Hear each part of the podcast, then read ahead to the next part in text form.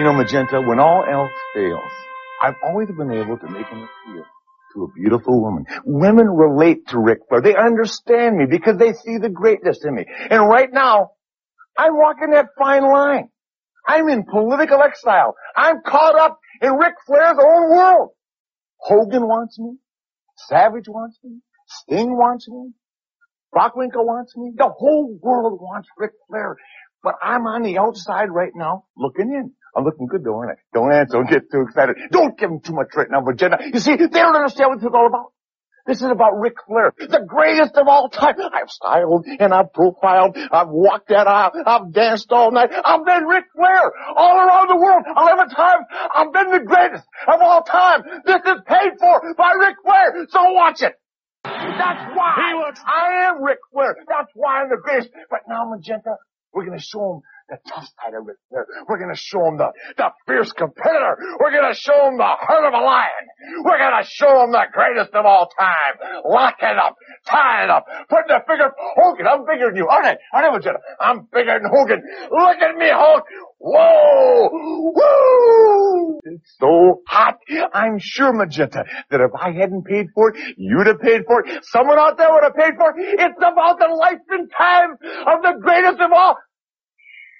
You hear it? It's got Jet Magenta. It's got Kiss stealing, wheeling, dealing, limousine riding son of a gun coming on me again. And you know what, Magenta? I'm going to show you how I beat him all over the years with the figure four. Watch this, Magenta. It's coming up right now. The Ninja Boy. Woo! I'm going to give you one last trick. Everybody out there, 10 reasons why WCW should be fair to Ric Flair. Number 10, the figure four leg lock. I made it a household name. Number 9, without me everyone thinks Alex Wright can dance. Can you imagine that agenda? Number 8, I'm living up to my end of the bargain. I haven't wrestled since October. Number 7, because I just might buy the company and fire everyone. Number 6, I'm still in everyone's mind. Just listen to Hogan and Savage. Number five, women are going crazy. Look what happened to Savages Uncensored. A half-crazed woman came out of the stand and beat him up. Number four, if I'm not in WCW, what are they going to do? Close down Space Mountain? Number three, the whole world's going through Flair withdrawal. Number two, I'm a kiss stealing, wheeling dealing, limousine riding, jet flying son of a gun. And the number one reason WCW should be fair to Flair is, woo! Hello, my name is Bob Bamber and welcome to the Wrestling 20 Years Ago podcast. We're going back in the time machine to December of 1995 for volume 5 of this month's show. In order, it's WCW, WWF, ECW, UFC. Those are your four main volumes. This is volume 5, which is the end of year review. And volume 6 is going to be the end of year awards. We did this combined last year and the taping took about three hours, so we split them up. Um, this is a conglomerate of shows. You will, you will probably put two and two together and work out, you know, I'm being joined by Stuart Brooks and Wayne let's go for this part, and then it's Craig and Chris for part two, and then it's Chris for, for part three. You, you'll work out we're taking these at the end of, of each of the main segments, but it, it means, means, save, save me finding an extra date to take this show. Um, we will start by discussing WCW Monday Nitro. Um, Stuart, uh, Eric Bischoff set out to make Nitro unpredictable. I would say in many ways he did, and I would say in a few ways he didn't, but Nitro on the whole has been a massive positive. Yeah, I mean, it, it's, it's breathed life into Monday Night Wrestling. Raw, it had become somewhat stale. Um, I think Raw's been, uh, not start, start a WCW show discussing Raw. I think Raw's been quite good this year. As I mentioned in, in the second bit of this, I, I think Raw's been one of the few positives for WWF. It, it's probably been better than it was in 1994, but uh, I, I just don't think it's been exciting viewing for the most part. They've, they've certainly made more of an effort in the second half of the year to make it so. But I think Nitro, fr- from its outset, from, from the minute you got a Brian Pillman, Jushin Liger match to the moment Lex Luger wandered out to the Scott Norton debut to the confrontation at the end, you know, while it's not always good Nitro, while it's not always sensible, it's exciting. Wayne? Yeah, no, I totally agree. It's uh, just the you know the, the the live feel that it gives you, um, and and the fact that it's uh, it, you know it feels more, more it's got more adult feel to it. You know, where, where the big boys are, etc. Um, yeah, I really I really like it. Like I said, it's with Luger coming out, it's it's got that must see uh, about it, and um, you know I I, I think it. Um, compared to, to, to Raw uh, is um, not polar opposite, but it's um, you know it, a lot different in that sense. You've got big matches and um, it, it's fast paced, and yeah, I, I, I think it's uh, it's been a really good success. Yeah, I mean, uh, I, can and will in a minute throw over to some of the, the negatives of Nitro, but, you know, we may not discuss those for a little bit longer than we do the positives, so I do want to underline that I would say Nitro for, for every, every negative I would say has had four positives. Uh, maybe that's a, maybe that's a bit too specific on the numbers point, but you get the kind of thing I'm trying to get across. And the, there are some things I'm being picky about, and we'll do that in a sec. But they've done so many good things. It's such a it's never boring. I think that's that's that's the consensus. Is that it is always a very interesting show, and I think that is almost Eric Bischoff's modus, modus operandi. It's he did Hogan and Sting on about two weeks' notice with hardly any build because he wanted to draw a rating, and he barely did. They beat Raw by you know, 2.5 to 2.3. It was hardly a hardly a big victory. Um, but in terms of the innovation of how they put the shows together, the constant you compare this to WCW Saturday Night from a year ago. It's like night and day. You know, the constantly moving elements of this show. Um, you know, there's there's a lot of things to be qualms about, but it's like it's incredibly watchable. But Stuart, there's there's also the flip side of this, which is it's already getting a bit formulaic, and I wonder with the attitude of we'll throw out big matches in the main events, but we won't pay them off. I wonder if people are going to start going, well, you know, you're, you're giving us Hogan and Sting, you're giving us Flair and Savage, but you're not going to pay it off. So what's the point? Like, I wonder if I wonder if they're going to regret this long term. Yeah, that that is the very real danger in that yeah, if, if you, if you set a precedent that none of these main events, and I'm struggling to think of one. Oh, it's very, very possible that every single main event on Nitro this year has ended in a screwy finish. I, I may have point, maybe one. Yeah, if, if every single one of them is going to go to a Dungeon of Doom run-in or a Horseman run-in or, or something to that effect, then yes, very quickly people will get the idea that yes, you can give me Hogan versus Sting after two weeks, but why should I care? Because it, it, it's just going to boil down to the same angle with Hogan fending people off with a chair. Wayne, I, I think it's fair to say that they've caught Raw on the hop, haven't they? They've really not only surprised them once, they've surprised them multiple times. We can, we can query some of their methods, but it's, it could have gone far worse.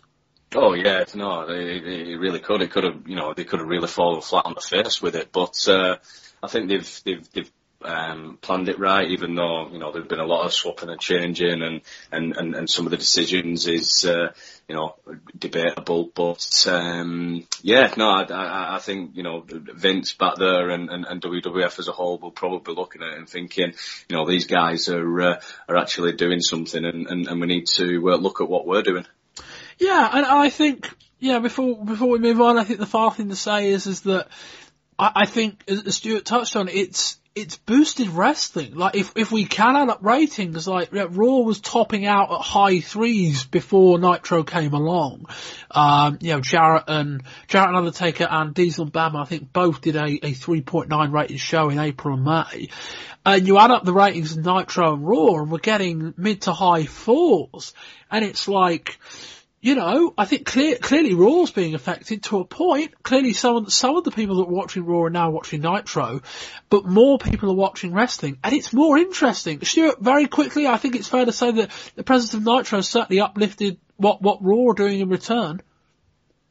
Yeah, and, and I think especially with, you know, stuff like the Medusa angle on the 18th of December episode, uh, Vince, I think, will start responding soon. Yeah, yeah, I think the, the Shawn Michaels collapse was the first of Vince hopefully firing back, and it'll be fun to watch. I mean, they, they, they might be both like, you know, undercutting themselves by throwing out all these angles, but in the short term, it's, it's not going to be boring.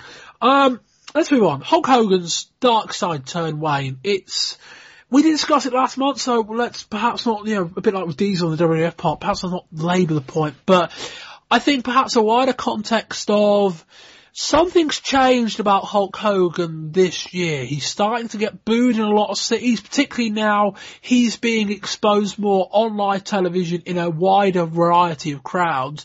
You know, perhaps when it was just pay-per-views, Hogan could pick and choose his spots and go, yeah, I'm not going to go, I'm not going to do Charlotte. You know, I'm not going to pick arenas where I may get booed. With live nitros, with Hogan being on them much more frequently, he can't hide behind that anymore, and it's starting to show in the reactions, Wayne. Yeah, no, that's, that's, I think they needed to, uh, to do something for, for, for quite a while with his character. And as you said, if he's, if he's going around and, uh, um, and, and obviously he's getting the reception he's getting, then, you know, they've, they've obviously got off to, uh, to do something about it. And, um, the decision to give him that kind of, uh, darker edge to, uh, to, to his character has, uh, uh, has, has gone really well in my eyes. Um, it's, uh, it's it's not what you're used to. Uh, it's it's got a fresher feel. He's got he's got a vengeful uh, feel to him, and um, you know I think it's something that shot in the arm that they've needed to do with that character, especially with, with the reception he has been getting. Yeah, well, you say all that, but he, he's red and yellow again now. Well, yeah, well. I, By the time a lot of people listen to this, he might already be their champion again. Well, yeah, true, true. So I'd, apologies. I thought we were just talking about the the the, the darker side. No, no, maybe, mean, it's, it's, yeah, maybe they were just testing the waters, and, and I mean, well, there was there was no probably about it. They, they they were testing the waters with it, seeing seeing what seeing what they could uh, make out of it, and you know, we'll we'll just have to you know see if if if, if they try it again. But with the with the fact that they've just gone back, you know, some people might look at it as a wasted effort, but um, they, they had to test it somehow. Yeah, I mean, you know, it's it, it's a fair discussion point anyway about you know even if it's just an experiment that they they, they kind of flipped on it. It's still a, it's still an observation. Stuart, what, what, what do you think of the whole affair? Well, Hulk Hogan in a Phantom of the Opera mask waving a sword around is different. I, I, I, don't think there's any argument there. Yeah, I agree with Wayne in that it, it very much felt like a will you go for it? But it's whether he's willing to go for it rather than whether the audience is willing to go for it. Ultimately, I think. But I mean, I, you know, uh, difficult to you know prognosis going forward. But it's if it is more live nitros in in more cities like this, like I don't know what they're gonna do. Like of all the guys in the top of the roster, Stuart, you've got Sting, Savage, and and Flair, and and perversely, you almost feel like Savage is the guy he might be most likely to get cheers out of on the basis they recognise Flair and Savage more. These crowds are more likely to cheer Hogan's opponent than Hogan. It's not a not a great outlook. No, it's I, I, I think we've reached the end of it. In all honesty, I think you know once the World War Three angle happened with him, him, going back to the red and the yellow, I, I, think he's turned his back on that now. I think he's gone. No, this is not what I want to do. This is not what I want to do going forward. So, uh, yeah, I, th- I think it would will be written off as one of those things that was just an ill-advised couple of months. Yeah, fascinating to see if they put Hogan on top, how he deals with it, if it does become more of an issue, because it might. Um, I don't know how long they can hold off doing Hogan and Sting. In all honesty, I don't know how much longer they can do it. I mean, maybe they can try, maybe they can, they can, you know, book Sting how WWF booked Bret Hart for the majority of this year, but who knows? Oh, Stuart, let's let's move on to one of your favourite topics, the Dungeon of Doom. What, what, what talk us through this?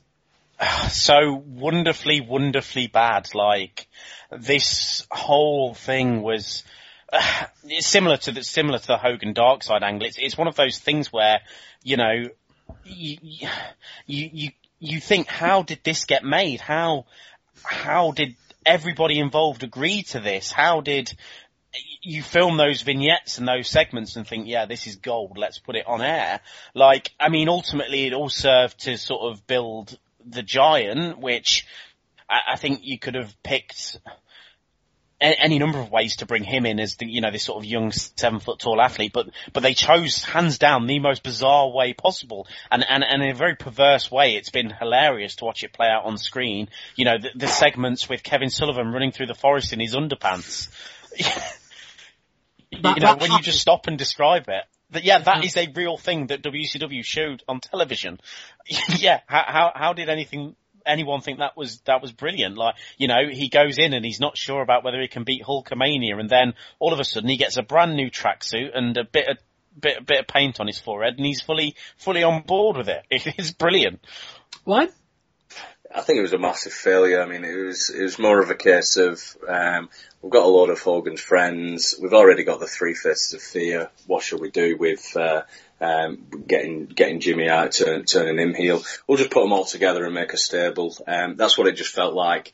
Um, you know, I've, I've, I've said it a few times now and I've discussed it. If you want to build a stable in the WCW to go after Hogan, um, you, you get monsters in there. Yeah, they did, they did with the Giant, and then later on they've uh, they, they brought Meng in there. But that's what it should have been from the start. I, I can understand Kevin Sullivan being in there, and, and you know that that that wouldn't probably uh, be, be bad in my eyes. But you know we've got all these guys who have just got brand new gimmicks. Avalanche turning into Shark and Butcher turning into Zodiac and and Jimmy Earhart in there as well. It just you know none of it goes for me, and uh, um, I just thought they could have done something a, a, lot better with with a stable like that. Yeah, I mean, it, you know, it, it almost even more unforgivable on the basis that we, we did Hogan against Sullivan Avalanche and Butcher. We did that program. We know it sucked. So why do it again? And then package it in this. It, it's almost like they watched Hogan, you know, flounder with, with Sullivan, Butcher and, and, and Shark, or sorry, an Avalanche. And they went, you know why this didn't work? It wasn't wacky enough. That's that's like that's the logic here is that they they sat down and went, why did this program not work as well as we'd like? Well, because it wasn't out there enough, so they made it ten times more out there. And I think the thing, I think the, the telling sign is that this didn't appear on. This didn't appear on Nitro. I don't think there's been a single Dungeon Doom saying, alright, they've been on TV quite a lot and they did the thing with, um, with the Yeti, God, we, we don't have time to mention him, but they, they, they, they, did that on Nitro as well, did that kind of tease. But I think it, it, it's fairly telling that we haven't had any Dungeon of Doom segments live on Nitro. And I think part of that might be they just want like Nitro to feel live and always to feel on it. And so any big long pre-tape might feel jarring with that kind of aim and objective. Fair enough. Um, but yeah, like I, you, you, you, you spoke about the giant. The giant would have worked in a hundred different ways. If he'd have just walked out in the, at the end of a Hulk Hogan match in July and stood in the ring against Hogan, that would, like, that's it. Like, you don't need to do a lot else. Like, the giant selling point is that he's tall. It's not that he's with a group of guys. I get it to uh, a, I, I, I sort of get the thing though, they may have gone, well, he can't really talk, and to be honest, his promos aren't that bad. He can't really wrestle. To be honest, his wrestling ability ain't that bad. Like, it's almost like they underestimated the guy playing the giant, in that they thought, shit, we need to protect him.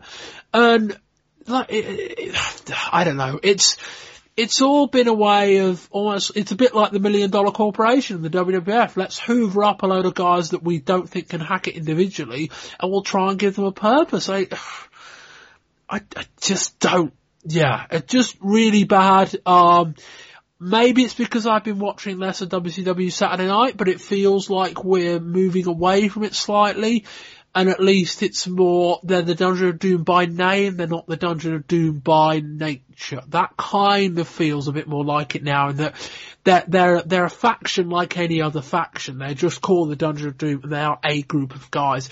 Maybe if the focal points are Lex Luger and the Giant, then, you know, maybe it works, but I, I, I don't think we need to see the rest. You know, we look at Starcade, look at the first three, four matches of Starcade, or five, I think you need to get to Guerrero that's the future. Like the future isn't trying to get, you know, Ed Leslie relevant in 1996, 10 years after the fact. The future isn't trying to get, you know, Avalanche relevant in, in 1996, you know, eight or nine years after the fact. To a degree, the future isn't trying to keep Hulk Hogan relevant. I know he's up there, but it's like an eye on the future. We saw it at Starcade. I just don't know whether they've got Hulk. They're so in deep with Hulk Hogan. I don't know whether they can um, pivot out of that. Um, on my list of things to talk about, Wayne, I've got best and worst pay-per-views of '95. Uh, that's that's that list is very much longer on the worst category. I think it's safe to say. Yes, by by a large amount. What what uh, what sticks out on the worst side for you? Uh, Bash at the Beach. I think that was probably one of the worst. Um, obviously, Halloween Havoc has got to be up there, but because it was so wacky and, and out there, it's it's memorable um, in that sense. So um, I think Bash at the Beach is just forgettable. There's maybe uncensored. Um, that's a different show and a half. That I mean, that's that's a bit like it, it's so out there. It's not. It, it's immensely watchable. Stuart, I think that's fair to say about Uncensored as well as Halloween Havoc. Uncensored was an, an odd show. I think, yeah, Halloween Havoc had that sort of so bad it's interesting thing going on. I mean, you had the stuff with Flair and, and, Sting, which was fantastic, but the rest of it was just so bizarre. You had to watch it, whereas something like Bash at the Beach or an In Your House 4 was just dull. Yeah. Um, Slamboree, I think is, is another one. Wayne, I don't think you were on that show. Um, but Slamboree was another one that was down there. And, and Wayne, we go back to January, the first show you did with us, that, that Clash of the Champions show. I mean, I, yeah, that that may be excused from the worst show of the year on, the basis it was free. I mean, it's it's an awful show, and, and we talk about Hulk Hogan and politics. Like Hogan popping up from Vader's power bomb is right up there with the worst things this year. Yeah, um, that and um, coming alive from um, Randy Savage's elbow drop when he's unconscious. Oh God. That was brilliant. The, the, healing powers of the Savage elbow drop. yeah.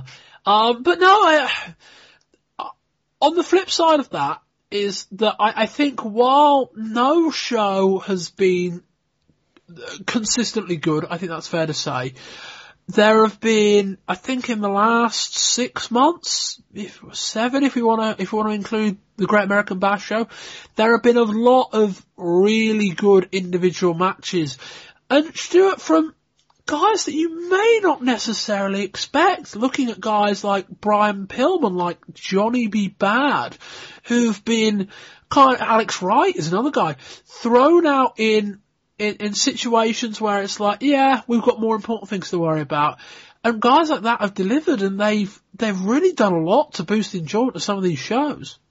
I, I, think another name you need to chuck in there as well is is DDP. I think he's yeah. he's come on leaps and bounds this year, and you know uh, Pillman maybe I'd expect a bit more from, but certainly the other three, yeah, Johnny B. Bad, Alex Wright, and DDP have, have certainly, when given time and opportunity, have, have, have delivered, and, and it's it's almost like they've flown under the radar, like you say, like WCW have got more things to worry about, but we'll just stick these guys in, in the opener and give them X amount of time. And in odd circumstances, it's been lots of time, and, and, and they've gone out there and they've made the most of it.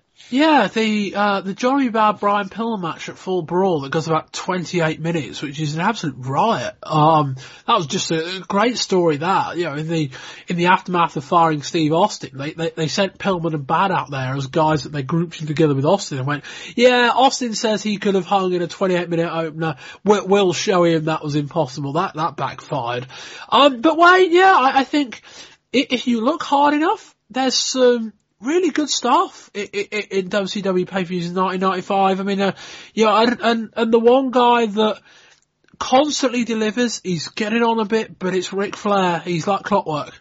Oh yeah, definitely. I mean, obviously, just to go back to the other guys that you'd mentioned, you know, why all the storyline attention goes on the likes of Hogan and all his friends and, and the main eventers like that. You know, apart from Johnny B. Bad and DDP, they're not really getting the, um, the other guys are not really getting any storylines, but they're putting on all these classic matches. But Flair's another one, you know, he's, uh, uh, he's, he's probably had a mixed year, um, obviously coming back from, from retirement and then, uh, um, you know, obviously, you know, being faced for, for the best part and, you know, we had that absolute riot of a match of, uh, Halloween Havoc with, uh, with, with Sting, um, and then, you know, the reformation of, of the Four Horsemen, which is, uh, you know, a, a, big plus.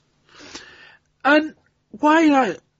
I think the the, pro- the prospects in 1996 it, it, depends how you define positive because one of the big things that one of the big after effects of the, of the, the, the, introduction of Nitro was that they recognised, well, we need to we need to expand our roster base. Unfortunately, Hulk Hogan seems to be running out of friends because Eric Bischoff went out and thought, oh, maybe, maybe we need to pick up some of the best guys from you know Japan, the likes of Guerrero, Malenko, and uh, and Benoit, and you know, I, I don't know that we've seen a classic Eddie Guerrero match. Certainly nothing to the level of what we saw with him and Malenko in ECW.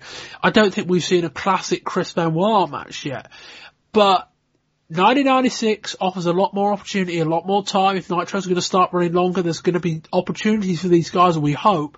And Wayne, there is great reasons to be positive with some of the guys they've got on board now. Oh yeah, definitely. I mean, you know, the fact that all we've been seeing these guys is, is just on TV. Um, you know, have they been given as much time as, as, as, as, what they would have been given in like ECW? I don't think so. Um, so maybe that has got something to do with it. But the fact that, you know, we've seen Benoit and, uh, and, and Guerrero on, on, on the last pay-per-view and, uh, you know, if, if, we're going to be seeing more of them on, on pay-per-views, then, you know, then that can only be a good thing. And, you know, the fact that you, you're right, you know, Bischoff is, is not looking at Hogan's friends probably because they're not available, or maybe you know, hopefully he's, he's finally seen the light, um, and uh, you know he's going for you know other guys. Um, you know, we, we, we I know we saw Sabu at a short stint, but he's looking at all these guys. Maybe he was testing the water with um, you know with the uh, guys from New Japan. Well, you know from what we've seen on. Um, uh, Starcade, and also from, from what we mentioned before about Public Enemy, you know, he's, he's, he's bolstering that roster, he's, he's, he's making it fresh, he's, he's making it bigger, and it, you know, hopefully we'll, we'll only get, you know, bigger feuds and, and, and longer matches off the back of it. Stuart? I, th- I, think they've just found a slot on Nitro for those guys in the, this, in the same way that they found this main event slot and they shove all their main eventers into that, they have realised that actually you can carry a good 10, 15, sometimes 20 minutes of Nitro with a match you know, between a combination of about six guys, be it Benoit, Guerrero, Malenko, Pillman, JL, Alex Wright, and, and you, you, know, any combination of kind of those guys you can stick out there, and, and there is a market for it, and there is a fan base for it, you know. There are going to be people who tune in to see Hogan and Savage and Flair and Sting, but there are also going to be people who tune in to see Benoit, Malenko and Guerrero. Yeah, creating a variety show, I think, is, is probably the best way of um, describing it. Um, finally, uh, Stuart, prognosis for 1996. We'll, we'll, stick to the top end of the roster because I don't want to go too long. Um, I think it's going to be fascinating to see where they go. Uh, if if if the first Nitro of the year is is Flair dropping the title to Hogan, I think that's going to turn a lot of people off.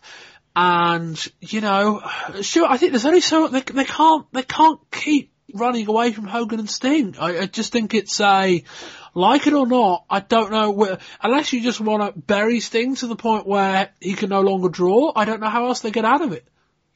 Yeah, I, I, think the prognosis for 1996 is the Hulk Hogan show year three. Um, unless something rapid changes in terms of he decides not to stick around midway through the year or whatever. But I, I can't see them doing Hogan Sting anytime soon because I just think, you know, if you put yourself in Hulk Hogan's shoes and in Hulk Hogan's mindset, I, I, just think that is something he does want to run from in that he knows Sting is more popular than him on, on, on, on, on live events and, and, and probably if you were to aggregate, you know, fan reactions across all cities, Sting would probably turn out on top. So I, I think it wouldn't surprise me to see them turn savage at some point in the new year. In the, you know, Hogan, babyface Hogan versus heel Savage has drawn in the WWF, you know, five, six years ago. So it, it wouldn't, I would be shocked to see Sting Hogan before we see Savage Hogan. Yeah. Why? Yeah, I mean, we, we've just touched on the, you know, on the undercard, mid-card guys, uh, you know, and that's, that's really, really something to be excited about. But main event, I think the main event that we've seen, uh, for the for the 95 um, is probably what we're going to see for 96 um, with a couple of turns like you said probably probably Savage being one of them we're still unsure what's happening with Luger. Uh, maybe Flair's going to go flip flop again.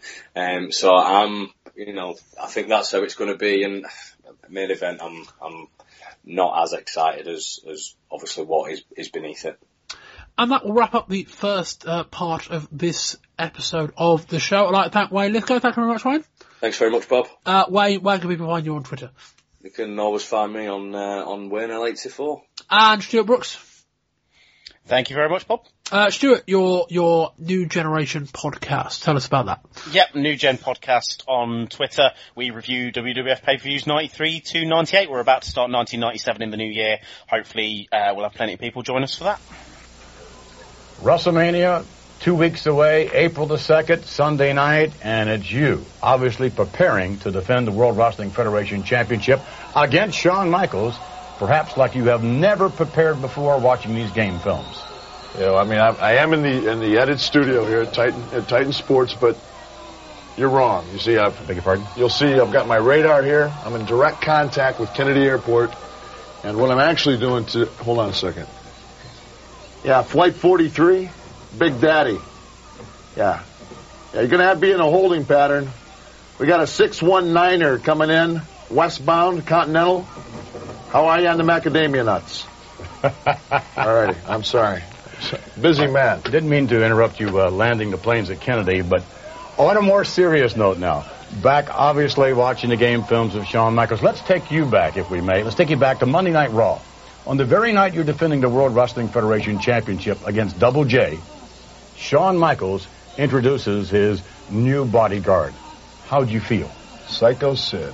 How did I feel? I was shocked. Uh, I can't say amazed because, you know, you can expect the unexpected with Shawn Michaels. Just when you think you have all the answers, Shawn goes out and changes the questions. And, uh, you know, feather in Shawn's cap. He's done it again. Indeed. And we'll get back to Psycho Sid, as you made reference to, a little bit later. Let's talk about Shawn Michaels, the athlete. Is there anyone in the World Wrestling Federation that has any greater dexterity, any greater quickness, any greater agility than Shawn Michaels? I think, you know, that Bret Hart, as far as a technician, a technical wrestler, I think Bret can match anyone. As, as far as pure athleticism, quickness, leaping ability, all the intangibles, I think Shawn's, you know, he's unparalleled. There's some, everybody's good in this, in the, in the, in the World Wrestling Federation, but, uh, I think Shawn stands alone.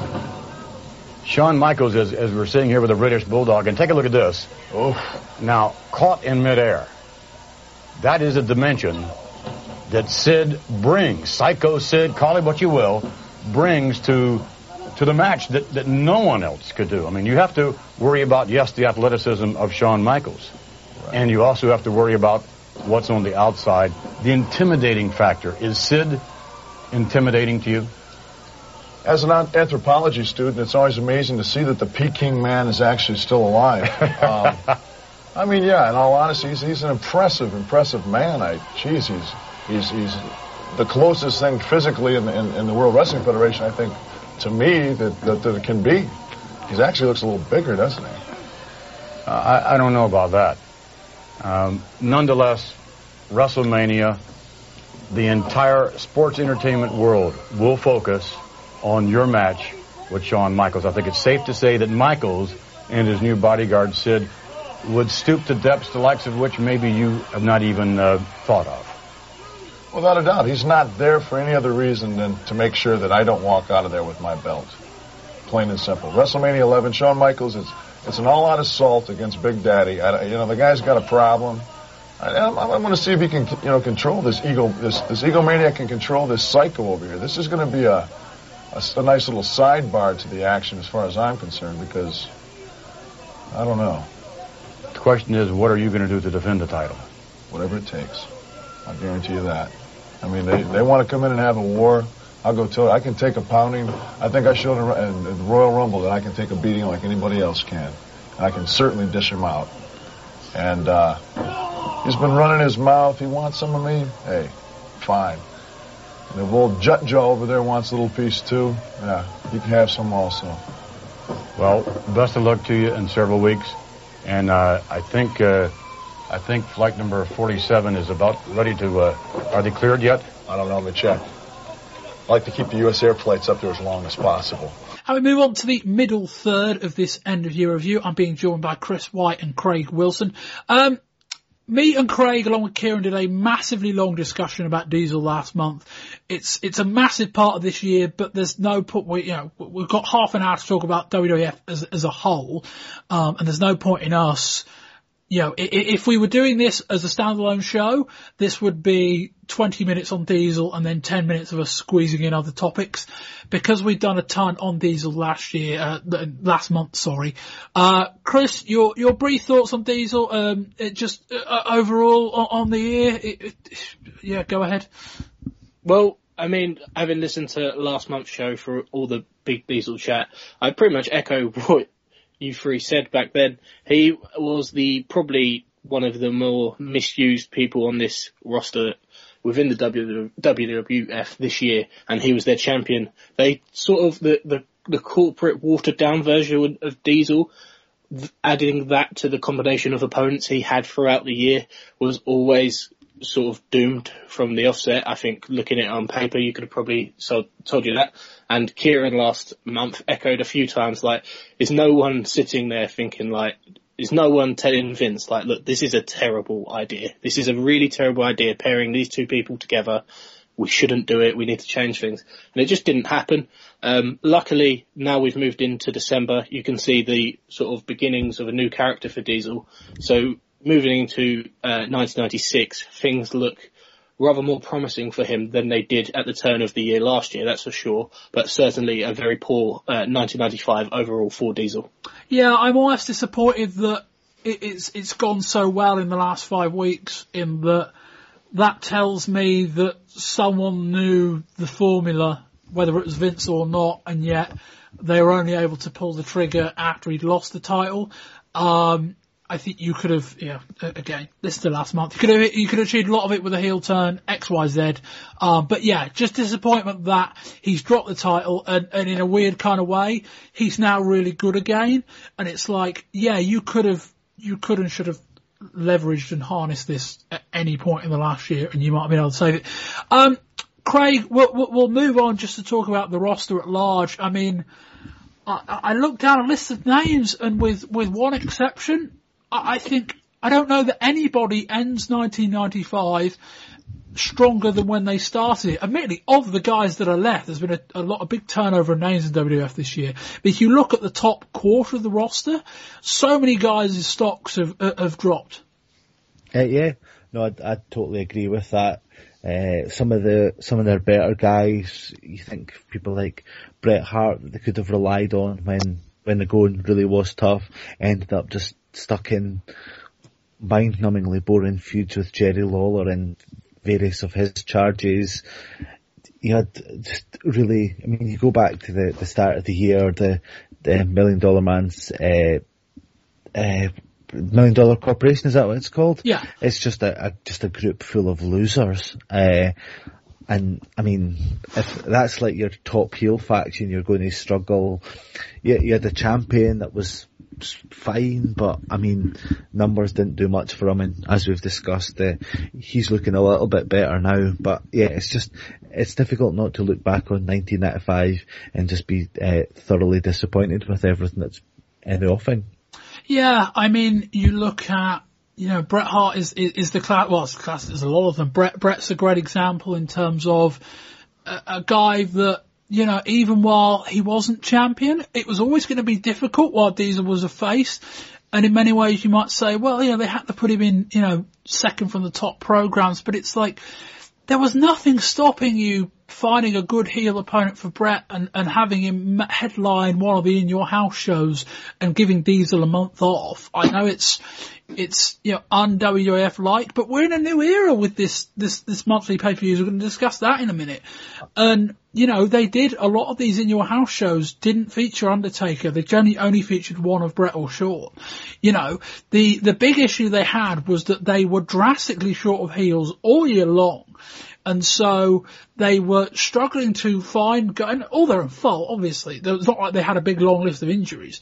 They were struggling to find guys for Diesel. As a result, they didn't have a lot for Bret either. And it's like, if you'd had a much stronger heel roster, you would have had more for Diesel to do, and you would have had some more interesting things for Bret to do. But, you know, you look at Undertaker who just got put with big opponent after big opponent. There's this, there's this feeling, Undertaker is one of the most popular guys they've got. We look at those news stories this month. Undertaker wrestling Bret Hart at house shows in the main event in December. Getting cheered. Bret getting booed. That's, there aren't many guys that would be able to get that kind of reaction against Bret. I mean, I know Bret's Canadian, but it's not like Undertaker's Mr. America. Um, you know, and Undertaker's been put with IRS, with Mabel, with Kama, all these incredibly disappointing feuds. Uh, you look at Razor Ramon, I, you know, I, I think they, I think they're missing the boat with Razor Ramon. I said, I said it on, on the main show we recorded earlier. Razor, like, in a parallel universe, Razor is facing Bret Hart in the main event of this show. If he hasn't been steaming up as one of the big heels in the last six months of 1995. He is wasted as a babyface, and it's, it, yeah. Um, uh, Chris, I, have got more to rant on, but to give myself a break, uh, chip in. Well, I have to. Obviously, 1995 has been a terrible year for a, a number of guys in terms of their, their value decreasing and the way they've been booked and the opponents they've had. But it, on the horizon, I think for a lot of guys, people like Undertaker and people like Bret, although they've had a poor 1995 and it's damaged them, I think we can look into 1996 with a lot of hope in that Bret is now the champion and if he's on a collision course with Shawn Michaels, then that is something that I'm interested in seeing. Undertaker, again, he's had, he's had struggles this year with his opponents and whatnot, and what he's been able to get out of them is absolutely no detriment to, uh, the Undertaker himself, but in terms of the matches it produced. It's been terrible, but again, he's now the number one contender for the title moving into 1996. So as bad as the year has been, and again, the perfect example is this is what I've already spoken about would be Diesel. He's had a, a, terrible year with this sort of watered down corporate style Diesel champion, but now with the sort of character tweak, he's moving into the year and I'm interested in his character. I'm interested to see what they do with him. So although they've had bad years and they're in slightly worse positions, I think they've beginning to build a platform that they can improve on it. But as we spoke about in the WWF volume of this month's show, whether they succeed in doing that or whether they fail is a, is another thing. But generally, I think there is a slight reason to have a bit of hope with a number of the people they've struggled with this year. But Chris, isn't there something to say that the outlook for 1996 is positive in spite of what they've done to these characters. You know, it, does it say more for how good Bret Hart and Undertaker are that they can survive this level of punishment, come out the other side and still be able to draw? And Chris, as a second part, is has Diesel sustained too much damage? Uh, I mean, with Diesel, I think it's slightly salvageable in that I personally really ha- I really like the character he's using at the moment. I really enjoyed his performance In Your House Five that we reviewed. Uh, I, I like I like the promo he's cutting. I like the aggression. He he feels cool again, and for him to be able to get that aura back so quickly for me does suggest that he is going to be able to overcome the damage they caused him throughout the year. I think they sort of that that show we spoke about as well, the uh, December 25th Raw. That also helps. That it helps move that character development along in terms of their explanation. While it didn't quite match reality, it explained how they begin to shift away so quickly. And I think people do want Diesel to succeed in terms of fans. I think he's fairly popular when, and this character will be a popular character. So for Diesel, I think it is salvageable, but they have to nail it. This would be the last chance.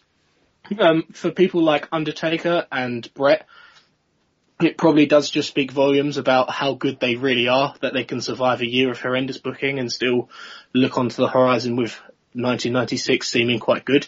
And it probably speaks volumes about like the optimism I may have for 1996 just because they've started to turn it around ever so slightly in terms of these big name players look to be in better positions than they were for much of the year. And knowing how good they are, I have to have some sort of hope that they will hit a few home runs. They can't get all of them wrong. They can't miss the boat again on Diesel, Taker and Bret through 1996, surely. Well, well they, they can't I, I think it's impossible they could do as badly, uh, unless you were trying uh, it, it, such as so many missteps they've made. But yeah, I mean, I, I could go on about the roster. You know, Bam Bam Bigelow's the name we've spoken about before. WrestleMania headliner, drink that in. I mean, he's, he's basically disappeared now. I don't know what's happened, but like from from WrestleMania headliner to a massively ill-advised babyface turn, and then nothing. It's not like they pushed him as a face and then just worked out didn't have any room for him. He just, just died a death. He was, he was enhancement talent for British Bulldog in the summer and then he was losing the Goldust in just a highly unmotivated match. Shane Douglas came in as, you know, I, I don't want to overplay Douglas in that I think he's certainly got a lot of limitations and I don't know, I don't think Douglas was the answer to many of the questions, many of the problems WWF had this year, but it's like, he came as a guy who, on his day, could cut a promo probably better than anyone they've got. And they gave him a gimmick that was shit. They gave him a gimmick that was, it was you know, it was a horrible teacher gimmick with a horrible outfit, and they told him to cut really un Shane Douglas like promos. It was, yeah, it, we talk about ECW, yeah, being able to really accentuate positives of guys. This was the opposite. Like, you know, it was Shane Douglas got there and cut really monotone promos in front of a blackboard. Oh, and then go out and we'll, we'll let you rely on wrestling in, in, in really mundane views. Douglas is a great wrestler, but he, he could have taught people into the building. And then, yeah, where do you start on some of these characters? I mean, we we could do an hour on just the the random list of names that came in, you know, Mantaur and Avatar and uh, God knows who else. Just all these guys that came in were just horrendous gimmicks that were just never. Well, Douglas is another one, really. I mean, Douglas is a bit more high profile because he came from ECW. Um, that got lumbered with these just awful gimmicks. Henry O. Godwinn, not that I think he's a great performer, and the Hogpen match was probably the height of his year that we covered uh, in the WWF volume this month. But just so many missteps. Um, and you know, Mabel. Uh, you know, again, we, we talk about a, a, roster misuse. We talk about the, the, the guys they didn't push, the guys they pushed. Mabel and Sid. That was it. Mabel, Sid. That's the that's the extent of it. Like, yeah, really. I mean, nobody else was really pushed this year. I mean, Diesel Diesel, I, I was in the main event. I don't think he was ever pushed much in that they never really gave him a lot. And you look at some of the other guys, there is one exception that we'll, we'll come to in Shawn Michaels, but it's, it, it's a tale of woe and, and, Craig, it's a tale of woe no more better felt than on pay-per-view. Yeah, no, no, you're right. Uh, it's, it's difficult not to feel sort of just so meh about looking at things. You're like, oh God, why is he getting a push? And it sort of just translates into absolute uh, apathetic views on some of the shows. I mean, God, I'm just sitting looking at the at the Royal Rumble card from the start of this year, and geez, oh, you've got Jarrett t- given 20 minutes to take on Razor Ramon and winning the title. That was a good uh, match. That was a good match. Yeah, yeah, but it's Jeff Jarrett, isn't it? Oh. Uh, Taker versus Irwin R. What a waste of, of the Taker there. Good WF title match. And then you've got Bob Holly and the 123 kid winning the tag titles against the team of Tatanka and Bam Bam. It just seems so thrown together. I appreciate like Bam Bam and uh, Tatanka were in that, the stable together, but you know, it's just, it, nothing seems to have any sort of long-term aspirations. It's just. Well, that so one didn't of... set up Bam Bam and Lawrence Taylor. Yeah, uh huh. Although but, anything could have set up Bam Bam and Lawrence Taylor, it didn't have to be that. But yeah, that that yeah, that was. Uh, we'll give him a pass on that one. Yeah, but I mean, you, you just look at some of the guys that were in the Rumble. Some of the, I mean, the tag team tournament for, for uh, to win the vacant title. the Bushwhackers were brought back for that. You're like, geez, oh, is this?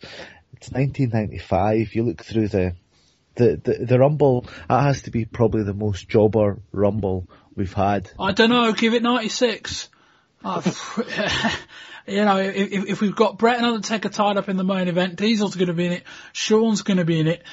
I don't know who else. Like, you know, there's, there's not a lot left. There's, there's going to be, there's going to be about a dozen guys that we're going to be going, fucking hell, I think next month. That's, that's my impression is that there's just going to be a list of names where it's like, yeesh, this, this is the barrel we're scraping to fill out 30 men. I think there's justification of making it a 20 man rumble. I know that's, I know that's not what they do, but you think they're going to go back to an hour. They're going to go back to an hour with a, a roster on a par, if not slightly weaker, unless they can pull a few rabbits out of the hat like we discussed on the WWF show this month.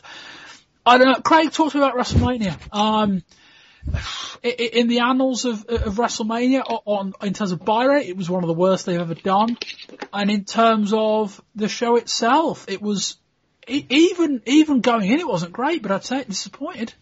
Yeah, it, it, was really bad when when you when you think that one of the, the better matches was uh, Lawrence Taylor versus Bam Bam. It, it, sort of says it all. It, it just didn't feel like a WrestleMania. It didn't. It, almost didn't look like a WrestleMania. It didn't just. It just didn't look. And, and I mean, visual wise at the show, it just didn't seem to stand out from a normal normal event. It just it seemed very flat. I think that's just sort of in keeping with 1995 as a whole. But yeah, I mean, you you look at the card. Allied Powers against the Blu Brothers, Razor Jarrett again, Taker versus King Kong Bundy, a guy that's not been relevant for, what, 20 years. Uh, Owen and Yoko versus Smoking Gunns was quite good, uh, and I liked a bit about Yoko coming back, but then Bret Hart and Bob Backlund and just a boring I Quit match. In the wrong man winning the world title match. It was just, yeah, it's a bad, bad WrestleMania. And then we move on to the, the monthly in your house shows. Um, they promised a shorter time frame, they promised a lower price tag, and they also delivered probably proportionally as bad a show as as the main longer pay per views were. You know, I think um, you know, with uh, each match seemed to have, each show seemed to have one great match other than In Your House 4, which was going to have Shawn Michaels and Shane Douglas, which I, I Dean Douglas, which I, I think would have been quite good. Uh, and then Shawn got attacked and that didn't happen. But, uh, Craig, your thoughts on the In Your House run? Uh, it's just, it didn't seem like the right time to launch it. There's nothing, they're not really firing on all cylinders, uh, creatively, and now the, the creative department have to come up with more to satisfy more TV time despite a piss poor roster and guys that have just got garbage gimmicks. I mean, the, the idea makes sense from a business uh, standpoint, but the company just don't have the right talent at the moment to, to really pull it off as well as they could. Talk to me about King of the Ring. I think the only people that'll really enjoy King of the Ring is if you're a massive fan of Mabel or you want to see lots of Savio Vega matches in one night.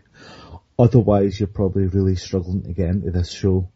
Uh, the fact that the fact that, that the the King of the Ring final wasn't the main event just doesn't doesn't sit right with me in the same way that if a Royal Rumble isn't a match that finishes the Royal Rumble event. Uh, but yeah. It didn't, didn't happen like that last year either, did it? Yeah. It was, it was what, Lawler and Piper? Yes, as, the WWF crash into the new generation, they have Jerry Lawler taking on Roddy, Roddy, Roddy Piper.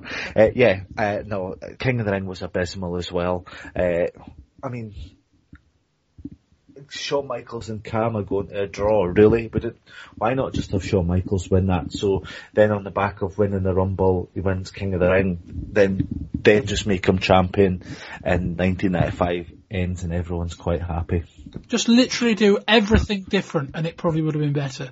Like it just, couldn't have been any worse. No, no, it really couldn't. And I think that's, you know, I think In Your House 4 was probably a worse show, in that it was shorter, it was probably more boring, but I don't know that there's a better single event that properly encapsulates just where WWF went wrong this year than King of the Ring in having resources and not using them correctly.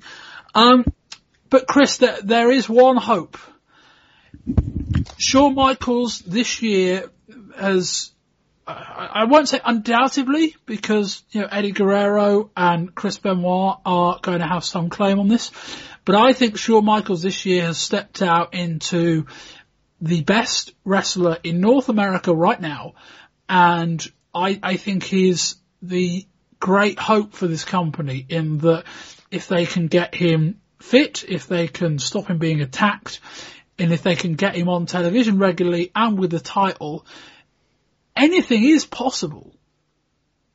Yeah, I mean, he's he is that beacon of hope, as you say, moving into this next year, and with the Rumble coming up, having him won, him having won it last year, you have a there's not many guys you could see winning it this year. If, if Bret's got the belt, you're not looking at Diesel winning it really. You can't see that being a WrestleMania oh, they, they, match. They, could do that, but yeah, I mean, uh, barring a, a massive change of direction and Vader being available, I'd say it's Shawn or Diesel. Yeah, so he's he's he's probably the favourite. I I I for me, I'd say so. Slightly over Diesel, having him him and Bret faced each other so recently. You, you, you would need a another really good match if you were going to do Bret Hart Diesel 4 at WrestleMania. Yes. So moving into 1996, if he does win the Rumble, they have to pull the trigger on putting the belt on him this time. They can't repeat. That's a, that's an opportunity to make up for the mistake of having Diesel win that match at WrestleMania. But as Craig said, the the the wrong guy won that title match at WrestleMania, and considering the card and what else happened on the night, it didn't help the overall show. And this year they have a real opportunity, and you can imagine Shawn and Bret, if that is the title match at WrestleMania, would put on one hell of a match. And to crown that new champion would be a massive step in the right direction for the WWF. It would just, you'd have the top of the card sorted. It's just everything below it. But I think Shawn as your champion buys you a lot more time to sort the rest of it out rather than a struggling diesel. So moving into 1996, if that's the route they go, it's a massive positive. Craig. Yeah, uh, I I am actually generally quite optimistic going into 1996. I think a lot to do with just how sort of much enthusiasm has been kicked out of you been watching WWF programming by throughout 1995. But things are, there, there are things changing, like shows becoming a little bit more edgy, bit of violence. Goldust seems slightly intriguing. There's hope that they might get get it right. There's hope that they might get other things right. There's talk of guys coming in for the Rumble. Who knows what might happen there? You've got Diesel being interesting again. Bret Hart is champion, so I mean, at least you've got someone you can depend on in the ring, if not ratings wise. And we've got Shawn Michaels coming back, and yeah, hopefully they do pull the trigger. Uh, it'd been a feel good moment of the uh, WrestleMania 11 if it happened, but uh, if they do it at WrestleMania 12, then it'll still be a, a good moment for everyone. Yeah, I mean they're they're hamming it up with Shawn at but I just think he's a he's a star in the making. I, in terms of in ring ability, I don't know that there's anyone better right now. Um, you know, you look at his match with Jeff Jarrett was a sterling effort, and you know, we, as we discussed at the time, let's not ta- let's not just out let's not ignore Jarrett's role in that match. He he was effective. Um, and, and, he did his job and he, he held up his end of the match, but Shawn was the star in that match. Um, you know, him against Razor at SummerSlam was another really sterling match. Um, and you know, there's, there's, the possibilities there are endless, but again, it's, they've got a booking right. The fortunate thing is, is that because Shawn is smaller, the Shawn Michaels one can get a, as I say, like I, I I'm desperate not to see Shawn Michaels against Mabel in any kind of money match. But in a sandbox, I would be inclined, I would be interested to see what kind of match Michaels could get out of someone like Mabel. E.g., Shawn up against anyone should be able to have entertaining and compelling, depending on who it is to one degree or another, main event matches next year. They've got a pay-per-view every month, so there's plenty of opportunity for plenty of different guys. Um, and, and the outlook for Michaels is good. And as we alluded to on this show, as we alluded to at the end of the, the WWF volume that we recorded earlier, uh, the action, for, for everything that went wrong, for everything that's gone wrong, for all the chopping and changing in the undercard, for all the misbooking of Diesel, misbooking of Undertaker, you know what? We go into 1996 with a quartet of Diesel, Undertaker, Shawn Michaels and Bret Hart on top. They're all baby faces, but they're all in quite strong spots. What they've got to do, and they are making progress with this, with the, the, you know, the potential acquisition of someone like Cactus Jack, the potential acquisition of someone like Vader, potentially someone like Steve Austin. He's got a way to go in terms of they'd have to build him up, but they could get him into that role. And then you look at someone like Razor Ramon, who is dying for a heel turn. I know they've just turned kid. It would, it would be great, but I, I, I'd give them a pass. If they can line up those eight at the top with, you know, guys that they've already got, like Sid, like Bulldog, um, like Yokozuna, Ahmed Johnson's the guy we haven't mentioned, who in that December 25th Raw, one thing we didn't discuss on the show was that they kind of ran through the contenders of the title, and outside of the four of Bret, uh, Taker, Diesel and Shawn, the three names they mentioned were Razor, Yokozuna and Ahmed Johnson. Ahmed Johnson's the guy who, for all their misgivings, like somebody somewhere decided we're gonna go with a guy. And so far they've done it. There's no gimmick, there's no character, really. It's just, we're gonna take a big dude and you know, it, it can only be positive if they can get a black star over. Let's, you know, let's, let's, let's move into some slightly, you know, touchy areas in terms of WWF's lack of, you know, black main eventer, if they can get an African American over, that can only help them as well. Um, the outlook is kind of positive, but it, I talk about acquisitions and I talk about guys where they are. For all the misgivings, the roster they had this year wasn't that bad. And even then, like, they got about 40% out of it. And it's like, you can improve the roster in 96, but guess what? If you don't want to get the most out of Cactus Jack, you can get little out of Cactus Jack if you want to do that. He can turn shit into, you know, chicken salad, but, you know, he's not a miracle worker. If you don't give him the free rein ECW gave him a couple of promos, who knows? Um, Vader is a guy that should sell himself, but then again, so is Undertaker, and as we've shown, if you put him with the wrong opponents, it don't work. Um, but the outlook is positive. I think that that's what we can say. In terms of other positives, just to wrap up this show, I think Raw this year has actually been largely pretty good. Um, one thing missed in amongst the bad pay-per-views was that at times before Nitro came along, they were doing really good TV numbers for name matches, you know, Diesel and, and Bam Bam, Undertaker and Jeff Jarrett, guys that you might think, well, are people that interested? Apparently they were. Um, and yeah, I, I, think the two big positives are probably where they end the year miraculously is in quite a strong position from a from a on TV standpoint. And I agree with Chris. Go all in on Shawn Michaels. Don't look back. Don't pass go. Don't collect two hundred pounds. Don't collect two hundred dollars. And see where you are at the end of 1996. It's very hard to imagine you won't be in a better position than you are now. And that will wrap up this part of the show. We've got uh, ECW to come next, but a very quick wrap up. A thanks to Chris White. Thanks very much, Bob. Uh, Chris, uh, quickly promote your Twitter account and your podcast. Yep, I'm on Twitter at ChrisWhite14. I also have a modern day wrestling podcast looking at WWE and NXT. If you're into that, you can find that on Twitter at Podplex City. It's also on iTunes. And Craig Wilson. Uh, yeah, you can find my musings about uh, wrestling at uh, ringthedambell.wordpress.com and from there you'll see all links to Facebook, Twitter, yada yada. Well, I guess the last you left Cactus Jack, you described it as a catatonic state. And certainly there's been a lot of questions for my actions, and I understand because you never met Uncle Willie. And at this point, Tommy Dreamer, I can sense you looking at my arm, wondering what happened to Cactus Jack, and yes, there's been rumors circulating around, and well, Tommy, this is what happened to Cactus Jack this is what happened and this is the result, but it's really not that big a deal because the doctors have assured me that on second degree burns there will be some discoloration for some time, but really no permanent scarring.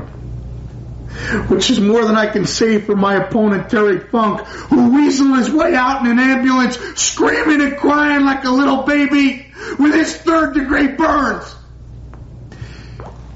And the irony did not escape me that the man who stepped into the ECW arena with the branding iron and sizzled his name on my chest is the one who walked away with the permanent scars. And that one match signified to me that I was in Japan the king of the death match, which I guess in ECW would make me the king of the hardcores.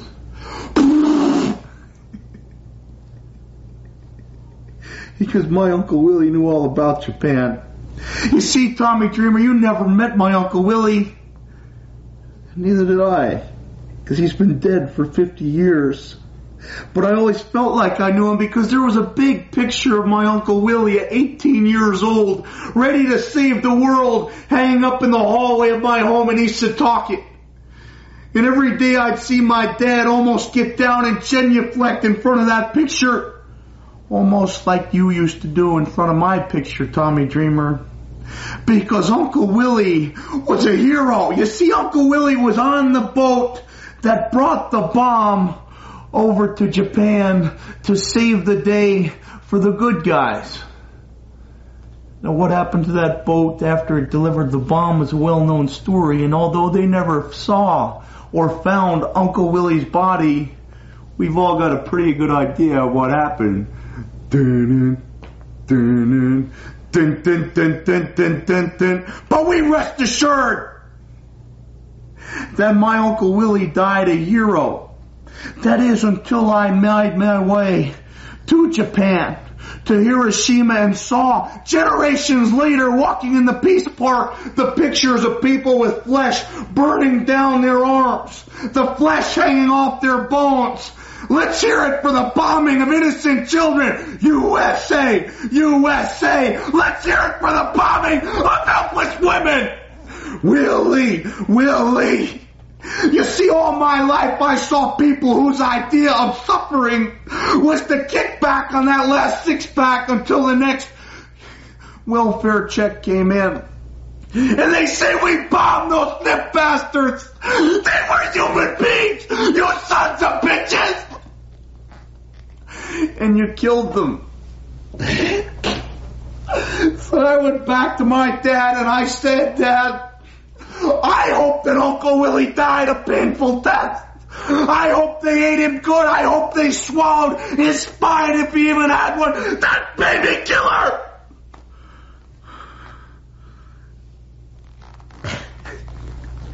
And for the first time since the infamous 1968 Parsonage Road spanking. My dad hit me. And he said, take a look at yourself, son. Take a look at the scars. Take a look at the burns. And take a look at the missing body parts and find out that the same thing that makes those Japanese wrestlers so tough is the same reason that we had to sacrifice 130,000 human lives because they keep going and going and going. And the only way to save millions of more lives was by a show of force. And I said, Dad, by whose authority do you believe in the following words you just spoke? And he said, the government of the United States.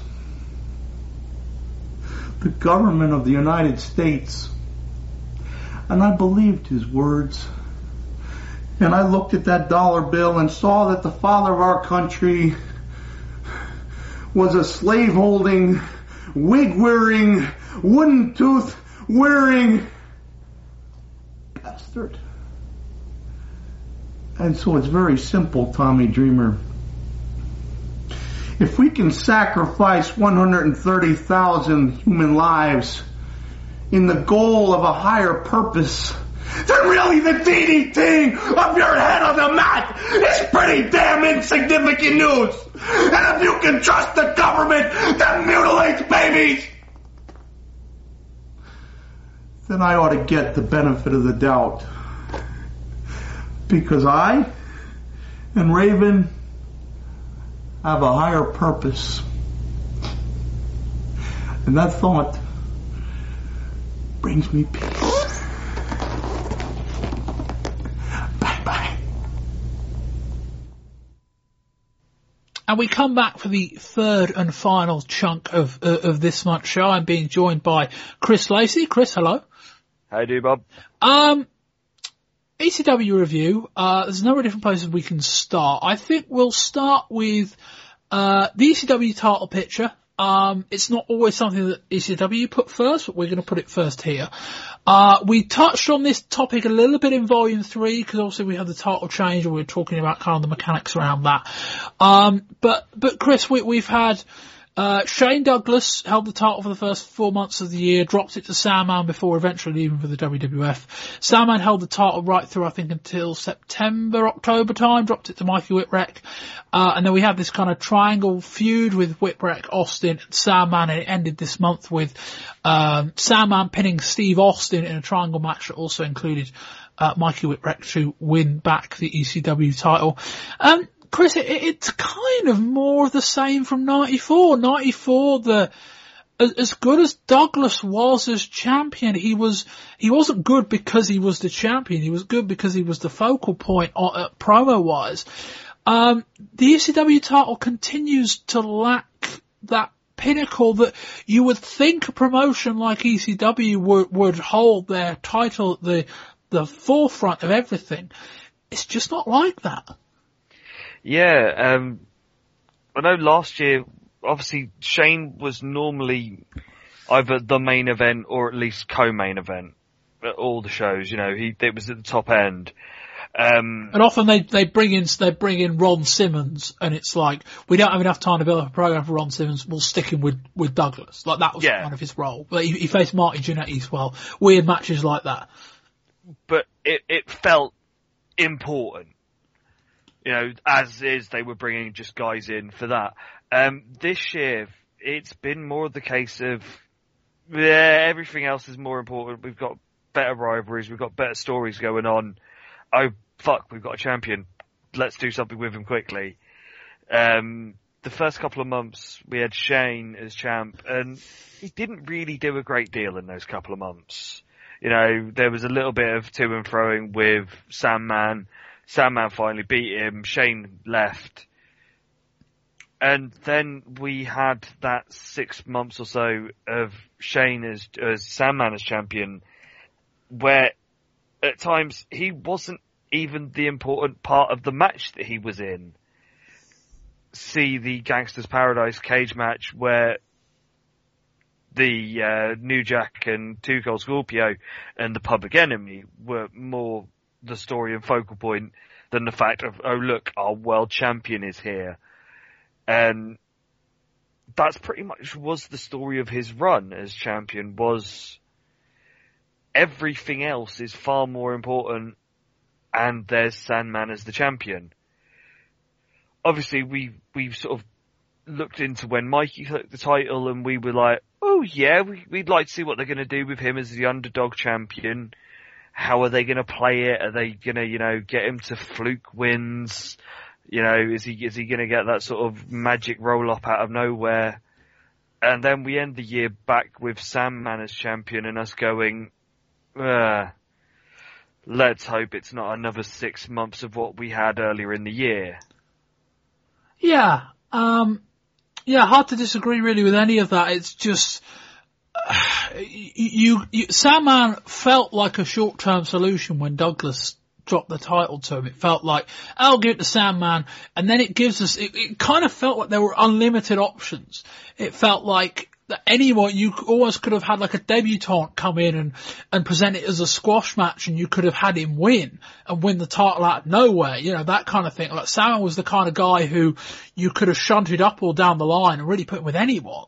Um, but it just never turned out that way and, and they did a really good job with Mikey Whipwreck. We, we, we should touch on that in terms of, of his rise. I don't know whether, I, I don't know whether they did a really good job building up Mikey, but I don't know whether they ever got into the point where he felt like a champion. They got into the point where it felt like he convincingly beat Sandman. So I suppose to a point, job done in that Sandman was probably one of the only guys that could have gone up against Mikey and Mikey would have been a believable guy for beating him. Fair enough. Um, but Chris, you can't ever fight the feeling that if you're someone who's trying out ECW, if, if the title is the showpiece and, and not that it's presented like that, but if you, if you turned in, you would, your, your main, your mind would think the champion's the main guy, and yet you're watching Sandman who has, for every positive, has about five or six limitations, and you're watching Mikey Whipwreck who has a great story but isn't a great performer. Mm. And, and you compare all that, and on the flip side, we've got Guerrero, Malenko, Benoit, Mysterio, Psychosis, we've got all these entertaining guys. I understand why they're not champion. I, I guess my point is more, they, I, I feel like they should have interacted with these guys more. It's not, why is, why is Dean Malenko facing Eddie Guerrero 30 times? Why aren't one of them challenging for the title? Because they're clearly, they clearly have the ability to, and that's something it's difficult to get over. Yeah, the title has, as, as clearly said, it's been really poorly booked to the point where, as I said earlier, even in a match that Sandman in, he's the least important part of it. Um, to look at WWF or you look at WCW, there is a big character or at least a very recognizable character as their world champion. You've had Diesel pretty much all year in the WWF. You've had Hogan in WCW. You know, Hogan was the face of wrestling in the 80s and is worldwide known. Diesel may not be known by the general masses, but you look at him, he looks like a wrestler and he looks like someone that could be a champion because he is seven foot tall and looks impro- imposing. Sandman looks like any guy that's just wandered off a building site. Mikey Whipwreck the same. Looks like anyone coming out of a school. You know, he's not imposing. He doesn't have the character. He's not, you know, this big flamboyant thing. That's been a problem for ECW, as you say, if you were to say, let's look at who's the champion, who's the face of this company, you wouldn't put the champion as the face of the company. And, and a funny thing as well, I suppose, just before we move on, is that I kind of get the feeling that actually, like, Mikey versus Sandman would have been a really good feud without the title. Like, Sandman disrespects Mikey and then the story is can Mikey overcome this big barroom bully? Like, that could have been fun. Um, but, I don't know. I, the, the, the, the, pivot to all this and the kind of the bit I, I, I led into was that ECW, if, if you wanna draw a thin strip on every kind of live event over that middle match, over the match kind of fall from the top, middle of the night, between some of the best wrestlers in the world in 1995, Chris, it's been sensational. I mean, be it, be it Benoit and Al Snow from February, be it Eddie Guerrero and Dean Malenko in the middle, be it, uh, be it Rey Mysterio and Psychosis. Every time, yeah, I mean, Al Snow buggered off after that one match. Every time they've lost part of that puzzle, Paul Heyman has gone into that Rolodex, he's gone into that context book and he's pulled something out of the hat. And as much as we might be critical for the fact that it's it almost kind of has uh, uh, is not really stitched in with story, I think we can say we understand why because these guys have flown in, they've got Jap- Japan commitments amongst other things. The wrestling between these guys has been phenomenal. It's the thing we've said all the way through since we started doing the ECW reviews. You know, you have to take a look at the words that this company is called. It's extreme and there's wrestling. And both of those words work in this situation. We've had extreme matches where you get all the weapons and you get extremely good wrestling. Um, it's been a pretty staple, definitely this year, but even going into last year where we had good wrestling matches. But this year has been phenomenal. You know, I'm I'm looking at the end of year awards and sort of trying to justify not having a top ten of all just ECW matches and going that I could fill this with twenty matches and it would all be ECW. Um, there has been every aspect of wrestling used this year. We've had strong style, we've had high flying technical wrestling, we've had an amazing lucha libre coming in. You know, there is just so much in this melting pot put together and showcased for the world to see.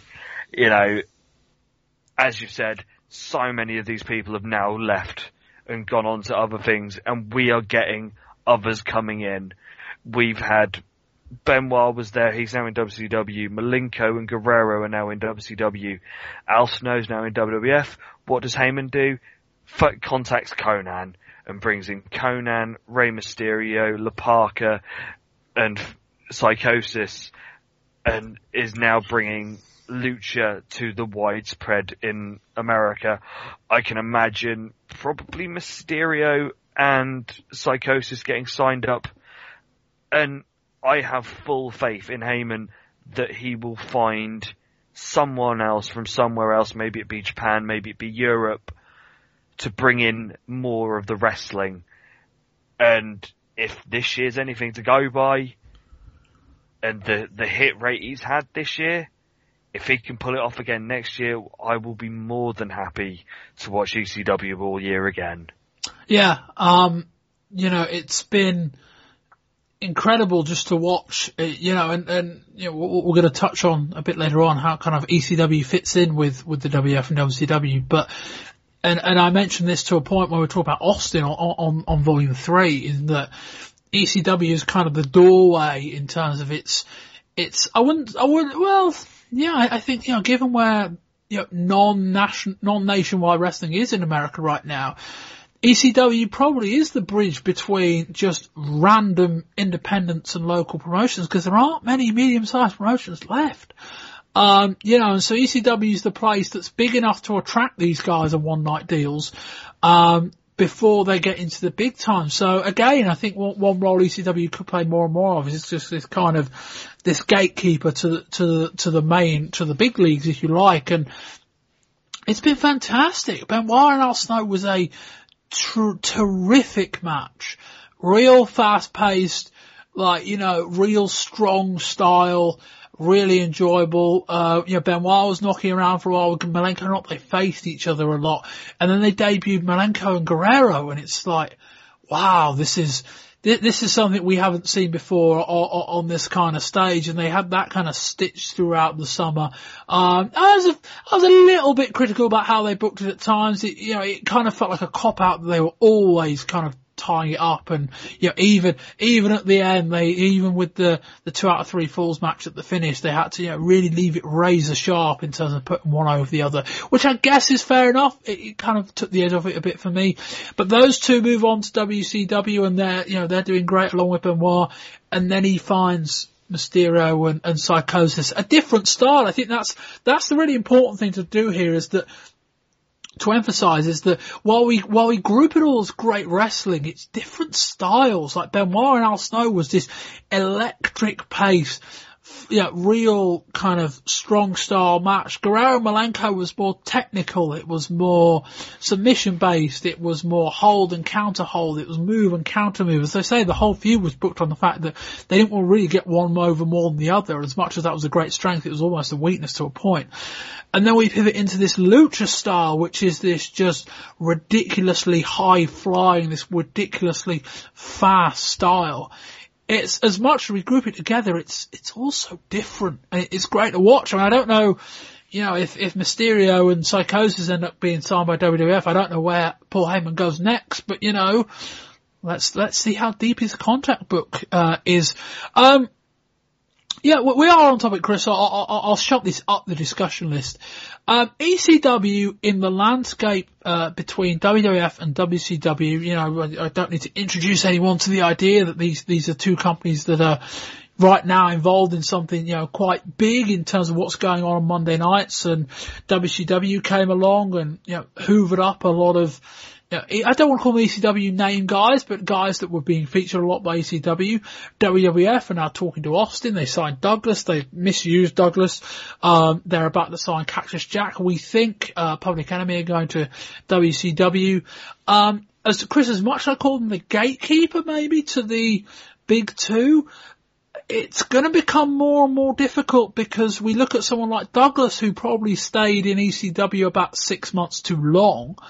Um, as pressure mounts and as the two big companies, one, start looking to ECW to supply them with new talent, but also start looking to ECW and think, Christ, we better sign this guy before the opposition does. Chris, I think it's going to become harder and harder for for ECW to be able to tell stories over a longer and longer period in that they're not they're not got anyone under contract. They can't pay people these big wages. It's it's going to become more and more of a struggle. I think with ECW there will be some people that may not jump on the basis of just money.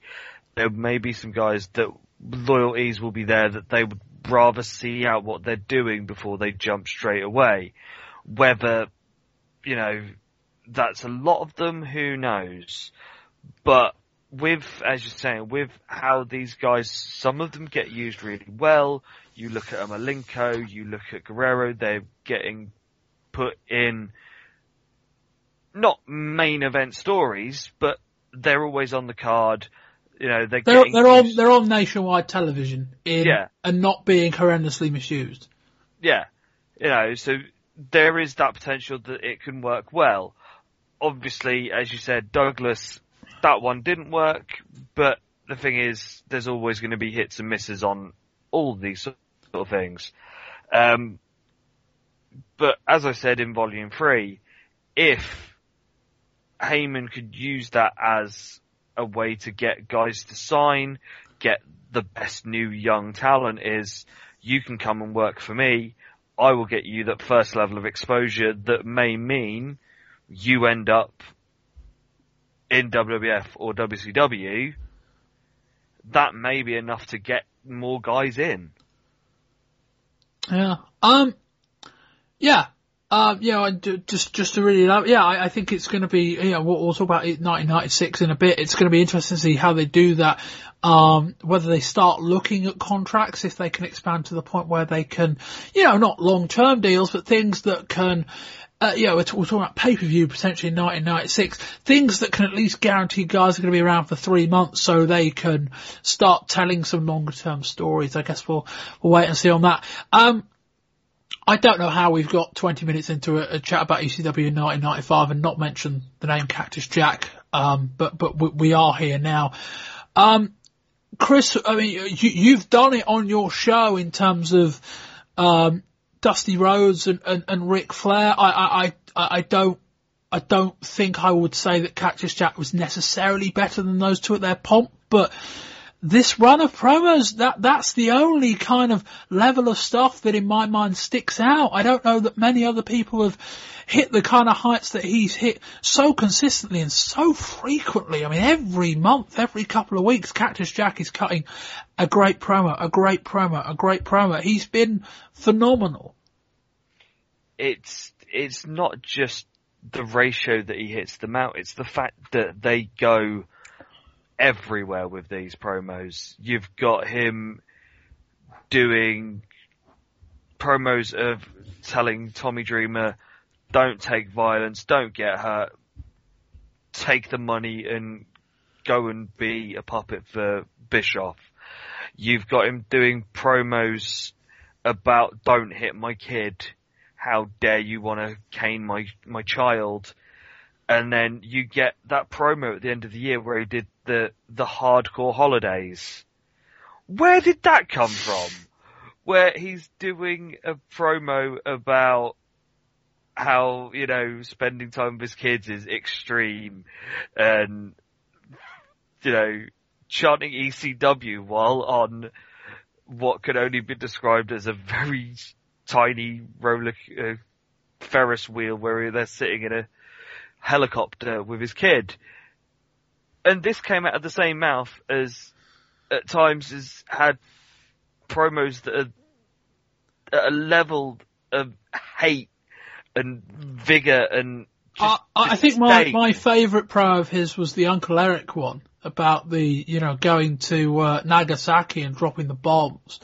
Um, that was fantastic. Just, you know, you talk about, he's a storyteller. He's not just cutting promos. He's telling stories in three, four and five minute chunks. And the bit with, you know, how he managed to get that far off on a tangent about going to war, you know, dropping the ball Nagasaki and brought it back round to a wrestling related environment. I, I think that's probably, I'm going to play a promo before each of these. I say that, you'll have heard them. I haven't edited yet, but you'll, you'll pro, I'll pick a Cactus Jack promo that may well have been the one I've gone with and just to stitch a story like that, just so good. And, you know, and, and, Chris as well. I mean, there's, there's other guys who, uh, you know, guys like Austin, you know, guys like, you know, Ray Dudley, to a point. Douglas early on in the year, there was some really good stuff with Douglas in the first third of the year too. Paul Heyman, not these cutting many promos these days. Bill Alfonso, um, you know, they, ECW give guys time to talk and where, where, where required and they are at times shining. Well, we'll, we'll sort of run through them in a sort of order quickly. You've got Austin who, as I said in volume three, so I'm sort of repeating myself a bit. Um, what he has come out with during this run is a man baring his soul. He he is Layne Staley of Alice in Chains. He's Kurt Cobain. He is raw. It is real. It's it's from the heart and soul. You look in his eyes as he's saying these words, and they could be the biggest lies ever, but the way that he says them and the way that you see into his eyes when he's doing it, you believe every single thing that he says. And you have to be dead inside not to feel something with those. And yes, he was only there three months, but in that three months, I learnt more and felt more about for this guy than I did in the whole of that WCW run. You know, the five years of anger and misuse that he had, you you felt it. And he's another one like Cactus that started with the comedy one where he was the Hulk Hogan. He did the super serious one where he broke out the fact that Dusty was saying, we've got this to do, but it's not just for you, it's for somebody else. Maybe next time. And you, you felt the, the disdain that he had for the fact that he was always getting looked over. And everything that he said in all those promos, because the way that he, he has these expressive eyes, you believed it. Bubba has been a revelation this last couple of months as well. Um, as if you've been listening to us do ECW for a while, ECW fans are a vicious, angry bunch that don't take things lightly. They're very much a very serious thing. That, that they can see through bullshit a mile away. Yeah, but Bubba has absolutely won them their hearts over. You know, they are cheering every time he comes out. He gets charts.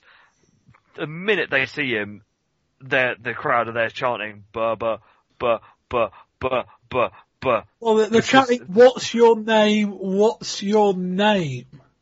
Because they want him to start talking because they love it so much obviously Raven, someone you missed off your list, he's had another. Well, I, I missed him off for a very good reason, Chris. We're gonna we're gonna pivot now into the final bit of this bit, and you, and you can you can jump back in on that point in a sec. The the reason it wasn't in that list was because uh, we you know I talk about not being able to get through you know 20, 20 minutes not talk about Cactus Jack. We cannot possibly talk about 1995 ECW and not talk about Raven against Tommy Dreamer. So so off you go. This has been the feud of the year this is a feud that at times has been dormant and you don't see it for a month or two, and then you'll get, like we had at the beginning of the year, that cage match where Raven gets handcuffed to the cage and beaten by Tommy. You then get Raven using his disciples, as he calls them, Stevie Richards, the Eliminate, or the Pitbulls, all as a way to have other people beat on Tommy without him having to do anything. And it's even still carrying on till to now. You know, the last big show of the year was Tommy and Funk against Cactus Jack, who has turned on Tommy Dreamer, who he was his former friend and Raven, and it's it's a feud that just keeps giving and giving and giving, and at some point, I think you have to do this feud with the title. Maybe that's where we go next year when we decide that we don't want Sandman to be champion anymore. We put it on Raven and Tommy finally gets that win and that pin on Raven and he becomes the champion. But this feud, for a feud to last all year and not get stale at any point, not be repetitive at any point, and the promos that come out between the two of them, digging up ancient history. You've had Beulah be mentioned. You've had the whole them being at camp as kids, and that's where this all started. And it it's just one of those that amazingly just keeps giving. Yeah. Um, uh, you know, in terms of a program that that just seemed to suck everything into its vortex. It was fascinating. You know, this this started out as you know Raven, Richards, and Dreamer, and, and you you know it, the, the list of names that have regularly appeared on ECW TV that haven't touched this program is a lot smaller than the list of names that have appeared on ECW TV this year and have. There's just been so many different parts, so many different people. The Heavenly Bodies, you know, the, the Broad Street Bullies, if you want to go back far enough. Luna Vachon. Um, you know, all of these different names and many more besides, you know, you talk about Beulah and things like that. All of these different things that, uh, are just out there. Um, and it's been great. You know, I, uh, I, I, whether the match quality that's surrounding it has been very good, I don't know. I think it's, it's, it, this is more for the, the walking brawl fans of ECW. I'm, uh, I'm mixed. I'm in the middle on that kind of thing. So I, I guess we'll see. Um, but I think it's, it's been great as, as I said last, as I said a couple of months ago if ECW's pay-per-views in six months time, its first show, that would be where I would do the moment we dream of pinning Raven. If it's in years time, that'll be the moment because it's gone so long. I think you can, you can stretch it out. You can almost feud them with other guys and just keep having them butt heads every now and then just to remind her, yeah, you know, we're, we're going to come back to this. Um, and yeah, really, really good. Uh, finally, Chris, uh, prospects for 1996. What, what, what do you think about ECW? What, where are they at now, and where do you think they can go? I think that the future is bright for ECW. I believe if this year has proved anything, they have shown that you don't need to throw lavish amounts of money at stuff to be the best at what you're doing. Obviously, we've lost a lot of the best workers that ECW have had this year. Um, starting the year, they're losing the Public Enemy, who are one of the the bigger characters to say of of the of the company. There's the rumours that Cactus isn't going to be about for much longer as well. So it is what can Paul do with finding more guys? Where is he going to source them from? But I have faith that Paul will be able to get more new guys in and guys that can replace all that go and the way that ECW builds people and characters and stories if as long as they've got the talent and can sort of you know prove to the fans that they're, as you say, the the fans see through bullshit, they can make more of their own, and again, they could be awesome. You know, I think if they want to get on pay per view, they they can't conform too much.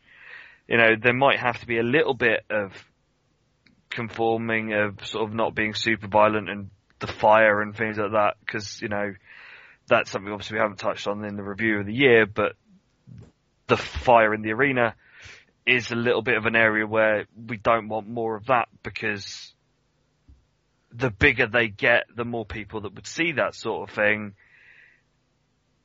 That's going to bring more eyes onto anything that they do wrong and people jumping on it.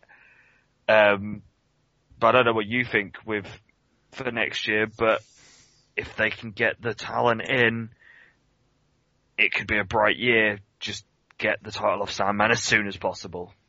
Yeah, um, I, I think that ECW is uh, a conveyor belt, if you like, in the sense that Paul Heyman, I think undoubtedly, as we've shown in the last couple of years, has a very, very good mind. I think it's easier to a degree writing television like this than it would be, say, writing for the WWF or WCW. One, because you're much more free of constraints. Two, because you um, have fewer egos to deal with. You know, the likes of Hulk Hogan aren't we knocking around at ECW and there's more togetherness. And three, because you're writing for a much narrower audience. So I think it's you know, and, and, and this may not last forever, and it's not to undercut Paul Heyman's creative mind, but to a point, I think if providing Paul Heyman can continue up, coming up with good or better ideas, guys will get over because it's you, know what you you can expect from this kind of crowd. You know what works, and to a degree, you know what doesn't. Um, so I think to a point, it's less about the final two thirds of that conveyor belt. Once you can get a guy started, I think they'll get over. Most guys do, providing you give them the chance to shine.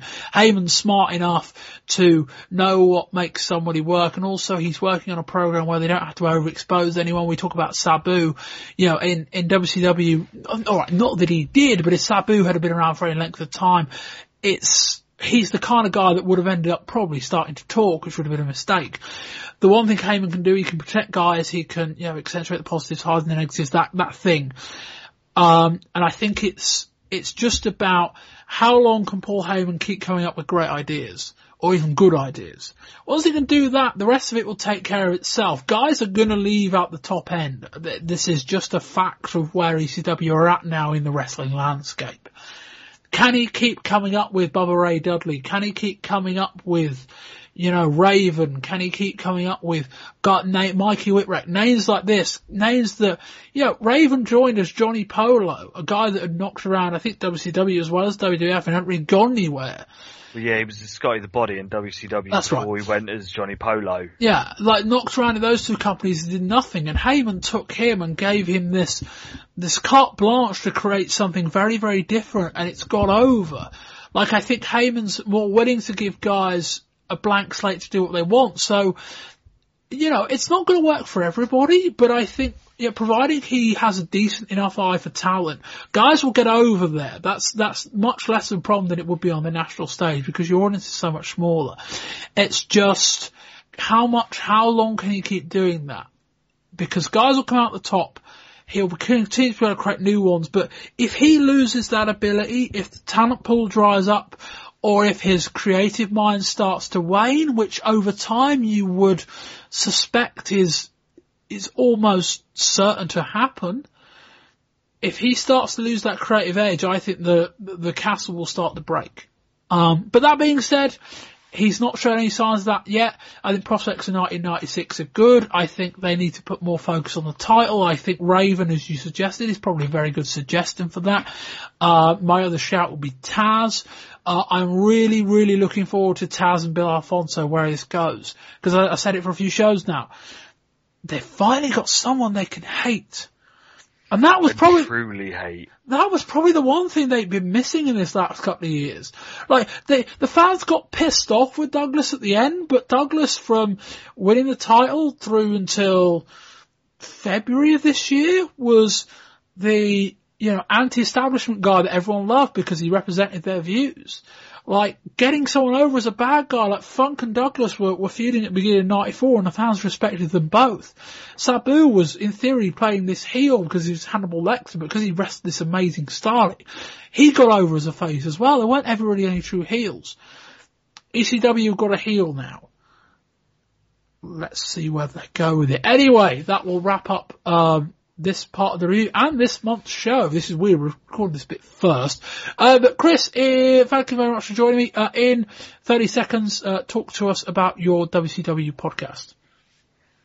Super Brawls, as we all have probably heard multiple times now, um, we have doing nine, the end of 1990 for the end of this year. Um, you can find it on iTunes, uh, search for Super Brawls, and we're on Twitter, search Super Brawls. And uh, as we all know, what joy we have to come with WCW. Indeed. And, and you are on Twitter personally, Chris?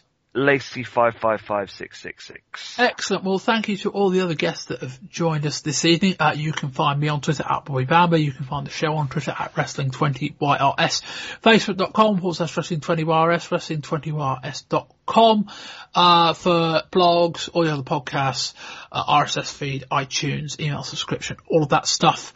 Uh, this is the end of volume five. Volume six is going to be our I'm very, very, we've actually got a couple of weeks before we take this, but I'm very, very interested to hear what we think about the end of year uh, awards. So we're going to discuss that in volume six. Volume one is WCW looking at Starcade. Volume two is the WWF looking at In Your House 5. Volume three is ECW. Volume four is UFC. We touched a little bit on ECW in the uh, UFC section of the show, talking about UFC's problems on pay-per-view and how ECW might end up incurring those problems uh, in future. Volume five, the show you've just listened to is the end of year review volume six is your awards. I've been Bob Bamber. This has been volume five of the Wrestling 20 Years Ago podcast. And until next time, goodbye.